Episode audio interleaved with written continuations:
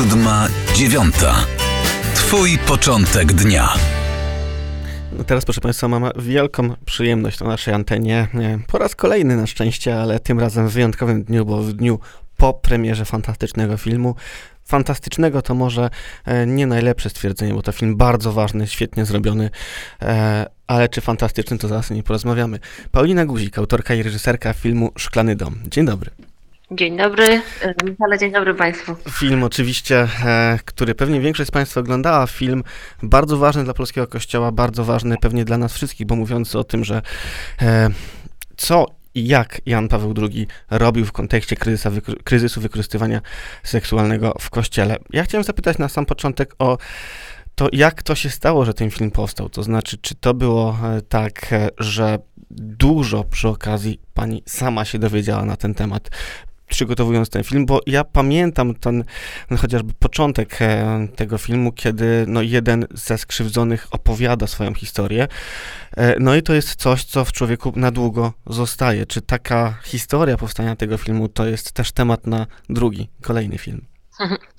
Myślę, że trochę tak i to jest w ogóle taki film dla mnie też bardzo osobisty, dlatego że oczywiście kontakty na przykład, y, które kontakty, no jak w dziennikarstwie nazywamy, ale eksperci, którzy, którzy występują w tym filmie, to są właśnie kontakty dziennikarskie budowane latami, to są relacje budowane latami, to są yy, nawet śmiałam się wczoraj z, z, przyjaciółmi. To są godziny spędzone na rzymskich tarasach, na rozmowach po prostu off the record, prawda? I, i dowiadywaniu się y, y, różnych elementów, różnych y, tajemnic watykańskich, więc myślę, że to jest no, taka duża satysfakcja też dziennikarska, że udało się tych ludzi namówić na mówienie właśnie o tak trudnym temacie w tak, tak szczegółowo i też o doświadczeniu bardzo ważnym y, ich życia. Y, natomiast dla mnie to jest film ważny, dlatego że ja się wychowałam y, właściwie całkowicie w, pontyfikacie Jana Pawła II i kiedy pojawiły się ważne i bardzo trudne pytania dotyczące tego pontyfikatu, e, to no już tak dziennikarsko wiedziałam, że mam narzędzia, żeby na nie odpowiedzieć. Wiedziałam do kogo pójść, żeby znaleźć na nie odpowiedź i myślę, że byłam to winna po prostu jako dziennikarz moim widzom, żeby taką odpowiedź właśnie telewizja polska dała zgodnie ze swoją misją, więc, więc mam nadzieję po, po głosach, które dostałam w te kilka godzin po premierze, myślę, że było warto. E, mam nadzieję, że, że spełniliśmy tą swoją misję i to swoje zadanie. No właśnie, i cieszę się właśnie z, z, z, napotkanych tych postaci, bo na przykład Daniel Pite był akurat dla mnie całkowicie nową postacią, całkowicie no, taką bardzo otwierającą oczy, jeśli chodzi o czasy, w jakich żył Jan Paweł II. To do tego za sekundkę jeszcze e, przejdziemy, bo to, co dzieje się na, na e, rzymskich tarasach, oczywiście to faktycznie jest rzecz, która też pewnie na kolejny e, film zasługuje, ale e, tuż w tej debacie, tuż po emisji tego filmu wczoraj, chociażby pani doktor Ewa Czaczkowska powiedziała takie zdanie, że no, trzeba ten pontyfikat też czytać w pewnym sensie dziejów, to znaczy w pewnym konkretnym okresie historii Kościoła, kiedy no, temat wykorzystywania seksualnego, czy w ogóle takiego grzechu e, w kościele, no nie był znany powszechnie, nie był powszechny. Czy to jest tak, że za każdym takim filmem, za każdą taką produkcją, każdym pytaniem i próbą odpowiedzi e, na nie udaje się coraz bardziej, no w jakiś sposób też przed społeczeństwem wyspowiadać z tego grzechu, który przecież no, jest gorszący, ale też jątrzący Kościół od środka. Czy to jest tak, że to jest też pewnego rodzaju lekarstwo na to, żeby wiele z tych ran uleczyć?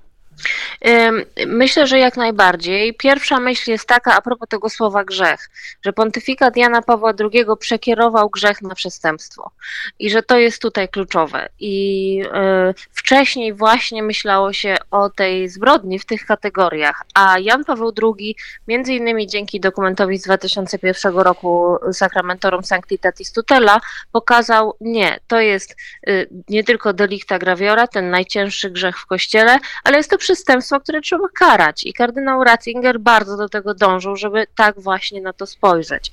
I oczywiście bardzo y, długo też broniono się w kościele, różne kręgi się broniły w kościele przed tym, ale wreszcie się udało. I myślę, że to mierzenie miarą czasów dzisiejszych, mierzenie miarą czasów, że mamy Vocestis Lux Mundi, gdzie możemy donieść swobodnie prosto do Watykanu, do biskupa, to w tamtych czasach, na biskupa, to w tamtych czasach w ogóle było niewyobrażalne. Więc, y, więc myślę, że musimy sobie zdawać sprawę, że na te czasy, które wtedy były, Jan Paweł II i kardynał Ratzinger, bo to był taki duet i mam nadzieję, że dobrze został pokazany w filmie, duet ściśle współpracujący, właśnie do tego mm, dążyli. Myślę, że jeszcze jedna ważna rzecz w kontekście społecznym jest bardzo istotna. E, w 1977 roku na Kongresie Pediatrów Amerykańskich jeden ze znanych pediatrów przedstawia dopiero skutki skrzywdzenia seksualnego dziecka. E, w, ogóle, Amerykanie, badania. Prawda? 1977 rok, proszę Państwa. Rok. Tak, i rok później Jan Paweł II zaczyna swój pontyfikat. No to nie można się po nim spodziewać, że on będzie nie wiadomo ile o tym wiedział w, w latach 80. chociażby, w latach 90. już trafia do niego jeszcze nie skala tego problemu i widzimy to w filmie, ale jednak y, y, istota takiego skrzywdzenia już jest rozpracowywana w tym Watykanie i coś się robi, żeby na nią odpowiedzieć i pracuje się już nad Sacramentorum Sanctitatis Tutela już w 1993 roku.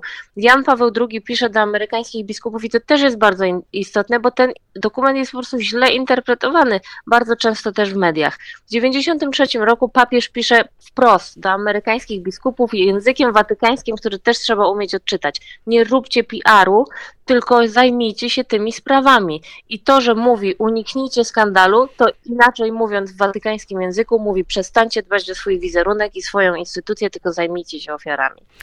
W filmie chociażby swojego głosu udzielają Valentina Alzaraki, George Weigel, John Allen, kardynał George Pell. No, faktycznie osoby z światowego kościoła, które też ten pontyfikat znały bardzo, bardzo dobrze i mają swoją rolę w tym, żeby dzisiaj przy boku papieża Franciszka e, odpowiadać na ten grzech. No i te procedury, które przecież Kościół ma dzisiaj, zdaje się najbardziej za, za, za na, na, największe, najbardziej e, takie pokaźne w kontekście walki z tym, z tym grzechem, z tym przestępstwem ze wszystkich instytucji, jakie, jakie znamy, żeby te procedury wypracowywać. E, zastanawiam się, jaka była odpowiedź tych rozmówców, pani redaktor, pytam Paulinę Guzik, kiedy usłyszeli, że taki film ma powstać? No bo przecież Jan Paweł II, mm, kryzys, e, no właśnie, tego wykorzystywania seksualnego w kościele, to nie jest temat łatwy. A mam takie wrażenie, że ich odpowiedź mogła być bardziej przychylna niż gdyby pytała pani e, chociażby rozmówców w Polsce. No trochę tak było i rzeczywiście ja się śmiałam. Yy z George'em Weiglem, że y, tak jak potrzeba była Amerykanina, żeby napisał dobrą biografię y, Jana Pawła II, tak y, obiektywną, nie nazbyt emocjonalną, tak no trzeba było tutaj zagranicznych doskonałych ekspertów, żeby, żeby wyjaśnili tę sprawę, ale jeszcze z innego powodu myślę to się działo. To byli ludzie, którzy rozumieją ten kryzys, z którym mierzył się Jan Paweł II, ten straszliwy dramat wykorzystywania seksualnego, w kontekście globalnym.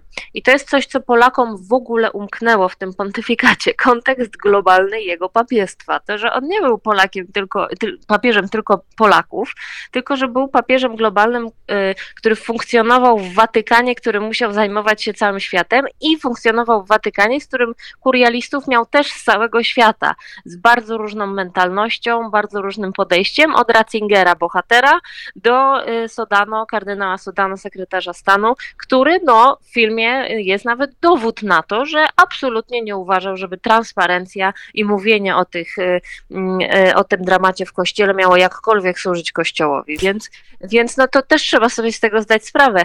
I myślę, że y, chciałam jeszcze na chwilkę zatrzymać się przy postaci Valentina Lazraki. To jest kobieta, która siedziała w 2019 roku obok papieża Franciszka i mówiła biskupom, pomożemy wam jako dziennikarze znaleźć, wam biskupom jako dziennikarze znaleźć zgniłe jabłka, ale jeśli nie, zna, nie staniecie po właściwej stronie, będziemy waszymi największymi wrogami. Słynne wystąpienie kobieta, na synodzie w Watykanie.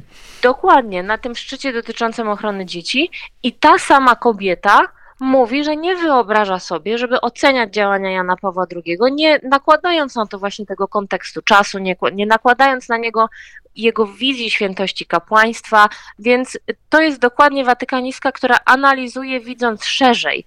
I dlatego tak kluczowa była w tym filmie. No i myślę, że też taki bardzo mocny głos kobiecy, co jest w kościele bardzo potrzebne. Tak e, trochę kończąc ten e, nasz wątek, bo przede wszystkim będziemy zachęcać Państwa do obejrzenia tego filmu, on już jest dostępny jest już na VOD, w tak. internecie, tak? ale to pytanie o rozmówców z zagranicy, rozmówców międzynarodowych, ono wyniknęło trochę z takiej myśli, czy to nie jest tak, że ten film jest potrzebny również za granicą? To znaczy, e, postać Jana Pawła II jest w jakiś sposób pewnie zniekształcona tak w Polsce, jak i za granicą, a kwestia e, tego kontekstu wykorzystywania seksualnego w kościele za czasów pontyfikatu Jana Pawła II i tych procedur zebrania tego, tak jak pani redaktor zebrała, zbiorczo, przedstawienia bardzo dokładnie pewnej wypadkowej działań i no właśnie przeciwdziałania temu grzechowi, e, może zasługuje na jakąś szerszą publikę. Czy to jest tak, że jest jakiś pomysł chociażby z tym, żeby e, no, tych wspaniałych rozmówców międzynarodowych wykorzystać do tego, żeby gdzieś za granicą ten film dało się obejrzeć? No, nie ukrywam, że pracujemy nad tym. Y, dziś zamiast świętować po premierze jadę na montaż, żeby jeszcze korygować wersję angielską filmu. Natomiast y, myślę, że to jest film potrzebny za granicą. Natomiast musimy pamiętać o tym, że problem no, oskarżania Jana Pawła II o to, że y, krył przypadki pedofilii w kościele, taka jest taka medialna klisza, to jest zasadniczo największy problem Polski. Mhm. I uważam, że jest to największy problem Polski i to powiedział mi chociażby George Weigel. E, uważam też, e, zgadzając się z nim, że jest to największy problem Polski, dlatego że Polska właśnie nie zna tego globalnego kontekstu i nie wie, nie interesowało nigdy ludzi, jak działał Watykan za jego czasów. Właściwie działanie Watykanu, jakąś watykańską politykę dopiero zaczęliśmy analizować troszkę za Benedykta, ale jeszcze do niego podchodziliśmy emocjonalnie, a już tak całkowicie za Franciszka. Wtedy interesowaliśmy się, żyliśmy od pielgrzymki do pielgrzymki, interesowaliśmy się tym, co papież do nas powiedział na audiencjach generalnych, a to, jak funkcjonuje Watykan, jaka to jest w ogóle struktura, nas nie interesowało. A z tego wyniknęło bardzo dużo nie dociągnięć tego pontyfikatu w tej właśnie kwestii. Czyli chce pani I... powiedzieć, że to Watykan trochę jest e, może kwestią problematyczną, e, chociażby w rozwikływaniu tych e, kryzysów e, wykorzystywania no ja myślę, seksualnego. Że myślę, że też widać to po filmie, że jednak tych frakcji w Watykanie jest tyle, że, że po prostu jedna frakcja, chociażby w sprawie Masiela, po prostu wygrywała przez lata. Natomiast y, już w Makariku nie jest to taka prosta ocena, prawda? Ono szukało wiele więcej ludzi niż tylko w Watykanie, więc myślę, że tutaj warto obejrzeć film. Zapraszam na VOD, jest i film, i debata już dostępna video on demand telewizji polskiej, także, także bardzo Państwa zapraszam. Oczywiście e, skrót myślowy, kardynał chociażby McCarrick, czyli człowiek, który e, w Waszyngtonie e, za czasów pontyfikatu Jana Pawła II e, no, popełnił tych grzechów bardzo, bardzo wiele. Ale panie rektor, ja jeszcze jeden wątek muszę pociągnąć na zakończenie naszej rozmowy, bo myślę, że inaczej pozostawimy niedosyt naszym słuchaczom. Jak długo ten film powstawał? Bo zebranie takich materiałów, dotarcie do nich, te rozmowy, one trochę przecież zajmują. No, ten film ujrzał światło dzienne w urodziny Jana Pawła II, kolejną rocznicę, ale też w maju, kiedy w poprzednich latach, w maju e, te filmy zupełnie z drugiej strony pokazujące chociażby ten pontyfikat, filmy e, braci Sekielskich też światło dzienne e, ujrzały. Czy to jest tak, że w jakiś sposób jest to też odpowiedź na te filmy, włączenie swojego głosu do dyskusji? E, znaczy ja myślę, że ja gdzieś od lat włączam ten swój głos osobiście do, do tej dyskusji i wszyscy, którzy znają moje teksty wiedzą, że nie boję się absolutnie tego tematu. Ale odpowiadając na pytanie, y, ile film powstawał? No film powstawał prawie półtora roku od czasu pierwszych takich spotkań mhm. przygotowawczych, no bo do takiego filmu konieczny jest po prostu dogłębny research i kilka podróży do Rzymu właśnie i wiele rozmów było po prostu robionych przed filmem. E, natomiast zdjęcia zaczęliśmy zaczęliśmy w lutym, e, skończyły się w październiku, e, właśnie nagraniem e, kardynała Pela. No i potem montaż, postprodukcja to w telewizji zawsze, zawsze trochę trwa. Czy ten maj jest takim pierwszym terminem, kiedy mógł być wpuszczony film? Pewnie nie, ale no, newsy zawsze rządzą się swoimi prawami. Wybuchła wojna na Ukrainie, film był gotowy już wtedy, no i oczywiście najważniejszy był temat Ukrainy, więc myślę, że teraz wróciliśmy też do niego w takim odpowiednim czasie i tak sobie myślę, że dla mnie ten film jest prezentem dla papieża. Można się zgadzać z tym, czy nie zgadzać, czy w urodziny papieża można taki film puszczać. Ja myślę, że dla mnie to był prezent dla papieża. Dlaczego? Dlatego, że on chciał, żebyśmy nie pozostawiali pytań bez odpowiedzi, w szczególności trudnych pytań, nie lubił sam pozostawiać bez odpowiedzi. Chciał bardzo i zawsze mówił to przyjaciołom w Polsce, którzy uczyli chociażby młodzież jego dziedzictwa, żeby młodzież go poznała, żeby ludzie go poznali, żeby poznali go głębiej i poznali go, trzecia rzecz, od środka. Powiedział George'owi Weiglowi, jak zaczął pisać, jak, jak poprosił go, żeby napisał jego biografię, żeby, że jego można zrozumieć tylko od wewnątrz i żeby o tym pamiętał, że nie zewnętrznie, powierzchownie, tylko od wewnątrz da się zrozumieć Jana Pawła II i ten film jest zrobiony właśnie w takim duchu. To już e, naprawdę na zakończenie. Będzie kolejna część, bo zdaje się, że e, jest wiele innych niewiadomych, które można by było w jakiś sposób przedstawić filmowo, chociażby no, nawołując się do tego, do tego duetu Jan Paweł II, e, Wojtyła Ratzinger, czy będzie chociażby kwestia Ratzingera Ratzingera, jego, e, jego działań w kontekście wyjaśnienia tego grzechu? No, jest to jakiś pomysł. Na pewno pomysłem jest też jakieś pokazanie w ogóle problemu wykorzystywania seksualnego w kościele w kontekście i pontyfikatów, i generalnie tego problemu trapiącego y, Kościół. Na razie muszę od, ochłonąć po tej premierze i zastanowić się y, na świeżo, ale, ale z pewnością no, ten temat będzie, będzie wracał, ale mam nadzieję, że że dał też taki inny obraz, y, inny obraz sprawy i że do pewnych kwestii nie będziemy musieli już wracać w przestrzeni publicznej, bo ten film po prostu dał na nie odpowiedź. E, no cóż, i to myślę, że jest fantastyczne podsumowanie naszej rozmowy. Paulina Guzik, autorka i reżyserka filmu Szklany Dom, też publicystka i dziennikarka. Sam film możecie Państwo obejrzeć na e, VOD telewizji polskiej, od czego pewnie oboje e, zachęcamy, bo faktycznie ja sam ten film, proszę Państwa, widziałem, uważam, że jest fantastyczny w tym znaczeniu, że jest po prostu świetnie zrobiony. Jest e, jeszcze raz e, wielkie gratulacje za tą dobrą robotę, no i za dyskusję, która po tym filmie wniknęła. Bardzo, bardzo dziękuję. serdecznie dziękuję. Pozdrawiam serdecznie. Ja Państwu dzisiaj bardzo dziękuję za naszą pierwszą godzinę audycji i słyszymy się tuż po serwisie informacyjnym już za momencik. Do usłyszenia. Siódma, dziewiąta. Twój początek dnia.